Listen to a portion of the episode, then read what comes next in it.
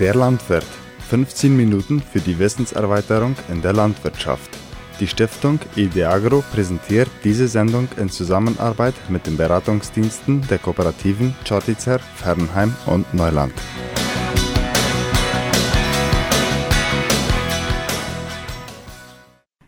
Werte Viehzüchterinnen, werter Viehzüchter, zu Ihnen spricht Agronom Maiko Dirksen vom Beratungsdienst der Kooperative Chortitzer.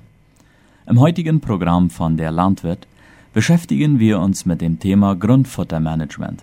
Ein Thema, welchem jeder Fleischviehzüchter und Milchproduzent im Chaco in den letzten Jahren wohl manch einen Gedanken gewidmet hat.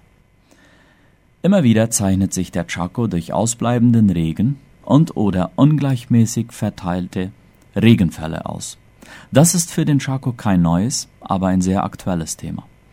Aus diesem Grund muss man sich die Frage stellen, inwiefern das Anlegen und der Gebrauch von Futterreserven, also ein Futtermanagement, im Chaco planbar ist. Das Wort normal für die Beschreibung des Chaco-Klimas zu verwenden, ist vielleicht etwas gewagt. Trotzdem benutze ich diesen Begriff hier und beziehe mich damit auf den durchschnittlichen Niederschlag im Chaco und das damit verbundene Graswachstum und Wasserspeicherungsvermögen. Rund 65 Prozent des Niederschlags fällt im Chaco in den Monaten November, Dezember, Januar, Februar und März.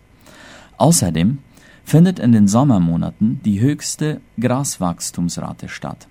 Daraus wird ersichtlich, dass sowohl die Wasser- als auch die Futterreserven im Sommer vorbereitet und angelegt werden müssen. Dieses Radioprogramm soll zum Nachdenken anregen und einige konkrete Tipps zum Anlegen und Gebrauch von Futterreserven geben. Wir beginnen mit der Frage, was bedeutet Futtermanagement? Das Wort Management kommt aus dem Englischen und beinhaltet zu Deutsch die Aktivitäten des Planens, des Realisierens und des Kontrollierens. Für den Viehzüchter bedeutet das zunächst einmal zu planen. Um gut zu planen, braucht man zunächst eine Bestandsaufnahme. Wie viele Hektar Weidefläche stehen zur Verfügung und wie viele Rinder sollen davon ernährt werden? Wenn man sich die Wachstumskurve der Gräser im Chaco anschaut, ist festzustellen, dass man im Durchschnitt in den Sommermonaten einen Überschuss an Gras verzeichnet, während dieses in den Wintermonaten fehlt. Bei einer Besatzdichte von 0,8 Großvieheinheiten pro Hektar und einer Trockenmasseproduktion von 7000 Kilo pro Hektar mit einem Nutzungsfaktor von rund 55 Prozent hat man einen Überschuss von 565 Kilo Trockenmasse pro Hektar im Jahr. Das heißt, dass die Weide im Durchschnitt mehr Gras pro Hektar produziert, als mit einer Besatzdichte von 0,8 Großvieheinheiten pro Hektar und pro Jahr konsumiert werden. Hier kommt das Realisieren des Futtergebrauchs zum Tragen. Wann und wo kommt welche Futterquelle zum Einsatz? Das Gras muss so effizient wie möglich geerntet werden. Das geerntete Grundfutter mit so wenig Verlusten wie möglich gefüttert werden. Während des Jahres muss dann aber auch kontrolliert werden, ob der Plan noch einen Realitätsbezug hat und wie gut er eingehalten werden kann. Warum ist die Planung in Sachen Futterreserven so wichtig? Je variabler die äußeren Einflüsse, wie zum Beispiel das Klima, desto wichtiger ist das Planen. Dabei ist es wichtig, mehrere Pläne zu haben, um auf verschiedene Szenarien vorbereitet zu sein.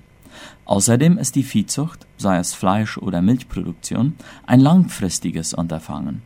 Der Produktionszyklus ist langsam, deshalb lässt er sich ohne Plan sehr schwierig gestalten. Wie viel Futterreserven braucht man und wie kann man seine Futterreserven planen? Die Menge an Futterreserven wird bestimmt von der Dauer der Trockenperiode, Fütterungszeit und von der Anzahl und Kategorie der Rinder. Das wichtigste Kapital eines Betriebes mit Mutterkuhhaltung zum Beispiel sind seine Mutterkühe. Diese wird also die Zielgruppe sein. Diese muss man mit möglichst guter Körperkondition durch den Winter retten.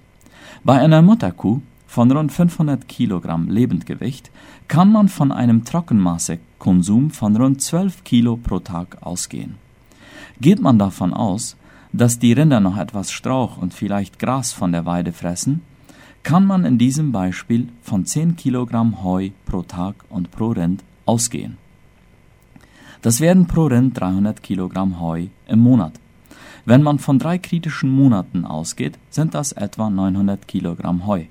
Die Heuballen im Chaco haben ein Durchschnittsgewicht von rund 320 Kilo bei einem Durchmesser von 1,40 Meter.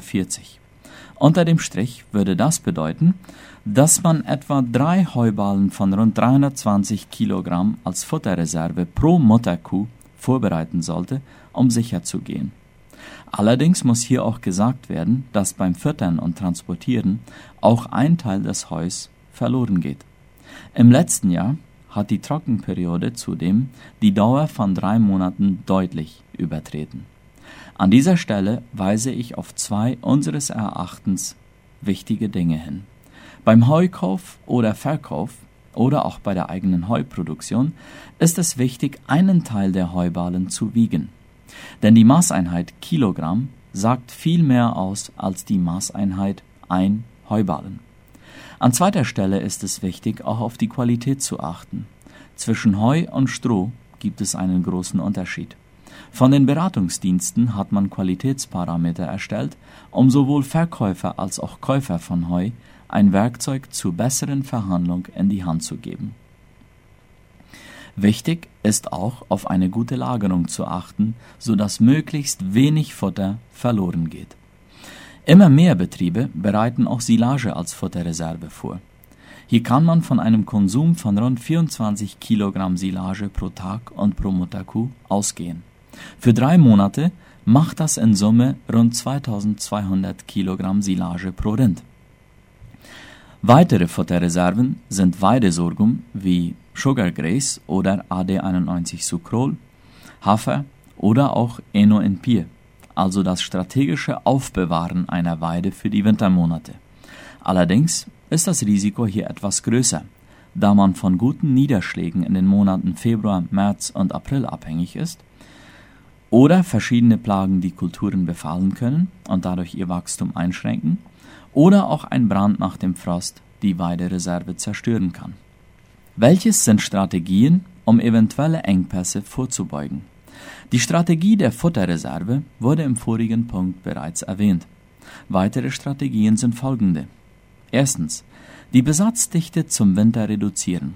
Das heißt, unproduktive Rinder wie nichtträchtige Kühe verkaufen oder auch einen Teil der Desmamantes. Heute gibt es Technologien, um mit wenig Aufwand eine Palpation oder einen Ultraschall durchzuführen. Zweitens. Außerdem sollte man bei Weidemast darauf zielen, möglichst viele Mastrinder vor dem zweiten Winter schlachtreif zu haben. Praktisch heißt das, ein Kalb, das im August 2022 geboren wurde, sollte den Betrieb vor Juli, August 2024 verlassen. In diesem Bereich hat man im Chaco noch ein großes Wachstumspotenzial, nämlich indem man die Desmamantes im ersten Winter zufüttert und dafür sorgt, dass sie nicht an Lebendgewicht verlieren, sondern im Idealfall sogar etwas zunehmen. Eine strategische Zufütterung ist nicht aufwendig und kann ohne viel Maschineneinsatz durchgeführt werden. Drittens. Trotz einer Zufütterung im Winter wird ein Teil der Kälber zum zweiten Winter nicht schlachtreif sein und mit einem Gewicht von ca. 350 bis 400 Kilogramm in den zweiten Winter gehen. Im Normalfall ist also ein weiterer Aufenthalt bis zum Februar oder März des nächsten Sommers garantiert. Das ist ein Problem für die Weide, wenn sie denn vorhanden ist, und zum anderen kann dieses Rind ohne genügend Weide von guter Qualität nicht an Gewicht zunehmen. Hier kommt der Begriff Animal Semiterminalo zum Tragen. Neben den Kategorien Kalb, Absetzer oder Desmamante und schlachtreifen Rind kommt jetzt der Begriff Semiterminalo auf und bildet sozusagen eine vierte Kategorie. Diese Kategorie ist perfekt für eine intensive Mast und die Jahreszeit eignet sich bestens dafür. Das heißt aber nicht, dass jeder Betrieb sich mit Intensivmast beschäftigen muss, denn das Feedlot an und für sich sollte eher als Ergänzung für den Viehzuchtbetrieb und den Schlachthof gesehen werden und eher nicht als Geschäftseinheit, die eine hohe Rentabilität aufweisen muss. Über die Art und Weise, wie man dieses Rind an einen Mastbetrieb abgibt, kann man diskutieren.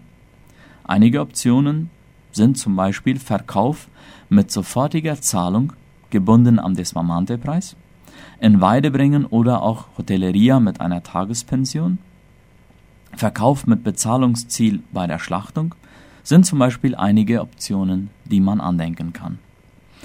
Abschließend will ich Ihnen, werter Landwirt, Folgendes als Zusammenfassung und als Denkimpuls mitgeben.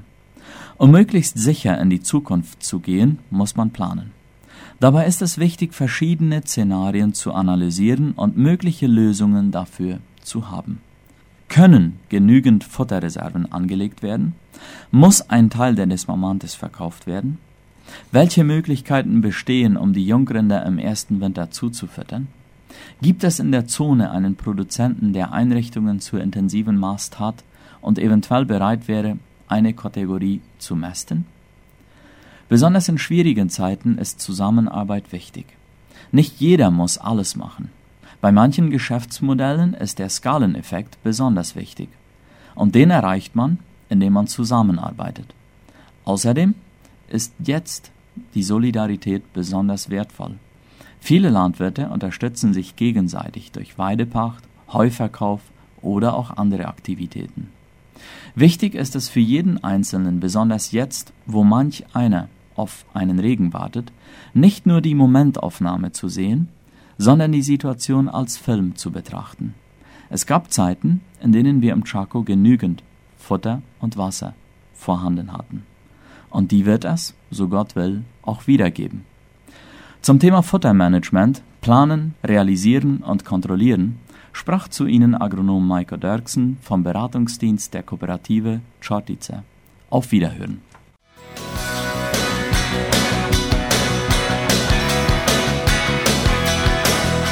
Der Landwirt, eine Produktion von Radio ZB30 und der Stiftung Ideagro.